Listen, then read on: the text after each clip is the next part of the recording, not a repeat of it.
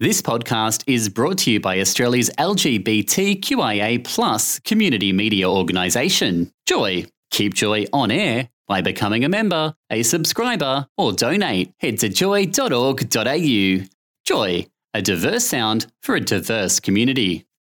This is QNN, your community network news, bringing you the latest in LGBTIQA plus news and sport from Australia and the world. Celebrating 15 years on air thanks to Australia's only rainbow community media organisation, Joy. Hi there. I'm Matthew Wade and this is your QNN update.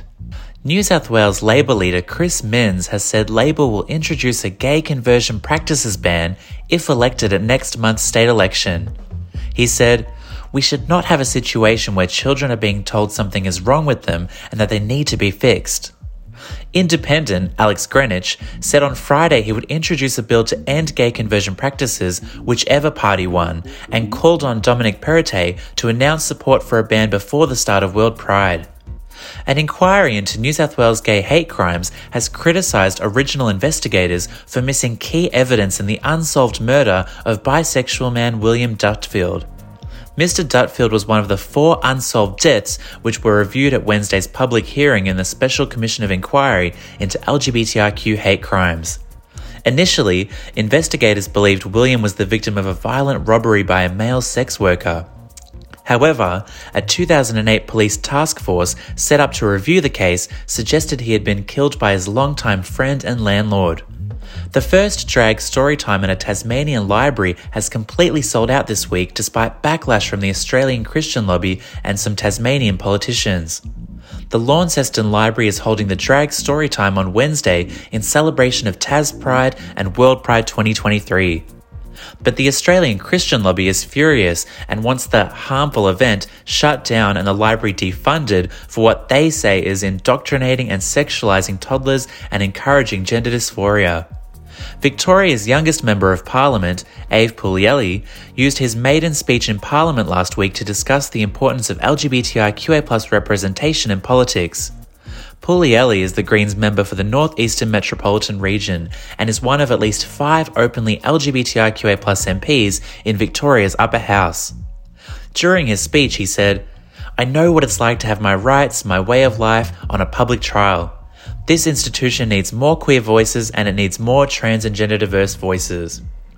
And Prime Minister Anthony Albanese announced that he will be the first Australian Prime Minister to march in a Sydney gay and lesbian Mardi Gras parade.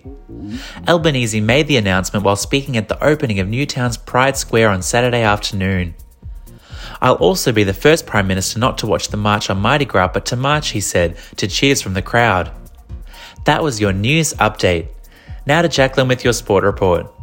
Matilda's captain and Chelsea striker Sam Kerr scored four goals against West Ham to secure Chelsea's place in the English Premier League Cup final. The Blues will face Arsenal on March 5. Kerr's 20 goals in 22 games were not enough to make the top three shortlist for the prestigious FIFA Best Women's Player announced on Saturday. The popular player's focus is on the Cup of Nations tournament, which begins tomorrow in the lead up to the FIFA Women's World Cup. Matildas take on Spain, Jamaica, and Czech Republic. NFL team the Los Angeles Rams will join the Sydney Swans for the Sydney World Pride celebrations. Rams cheerleaders, staff, and mascot Rampage will march with the Sydney Swans in the iconic Mardi Gras parade. It will be a first for the Rams and the sixth time for the Swans, being the first professional sporting team to march in 2018. The two teams will be involved in numerous events to advocate for inclusion, including Fair Day and Pride goals. Australian cricketer Ash Gardner secured a $558,000 contract with the Gujarat Giants at the inaugural Women's Premier League auction in India. Delhi Capitals signed Australian captain Meg Lanning for $192,000. Five women's teams will compete in a 22 game competition against two venues in Mumbai next month.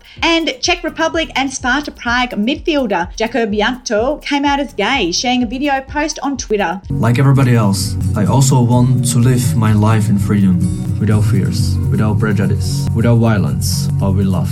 I'm homosexual and I no longer want to hide myself. The 27 year old is the highest profile current male footballer to publicly come out after Josh Cavallo of Adelaide United and Jake Daniels of Blackpool. Thanks, Jacqueline. That's what's making news in the LGBTIQA community this week. The QNN team will be back in next week, or you can find us wherever you get your podcasts. Just search for QNN. I'm Matthew Wade. QNN was recorded at Joy, a diverse sound for a diverse community. Tune in to Joy 94.9 FM in Melbourne, joy.org.au, or via the Joy app. QNN is distributed across the Community Radio Network with thanks to the Community Broadcasting Association of Australia. Thanks for listening to another Joy podcast brought to you by Australia's LGBTQIA plus community media organisation, Joy. Help us keep Joy on air. Head to joy.org.au. Joy, a diverse sound for a diverse community.